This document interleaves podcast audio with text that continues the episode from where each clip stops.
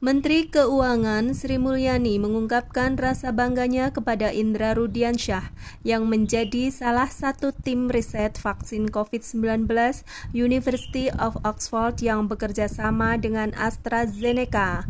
Melalui akun Instagramnya, Sri Mulyani menyebut Indonesia patut berbangga karena memiliki anak muda seperti Indra Rudiansyah Nama Indra mencuat ke publik usai dirinya ikut andil dalam pembuatan vaksin COVID-19 hasil produksi perusahaan biofarmasi multinasional di Inggris AstraZeneca.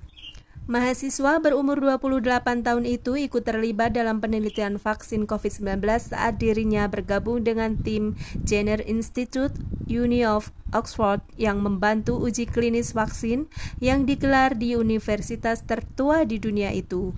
Saat ini Indra tengah menempuh pendidikan di Peel in Clinical Medicine, Jenner Institute University of Oxford. Sri Mulyani menyebut Indra salah seorang penerima beasiswa LPDP karena prestasinya. Dia berhasil menempuh pendidikan doktor di kampus tersebut.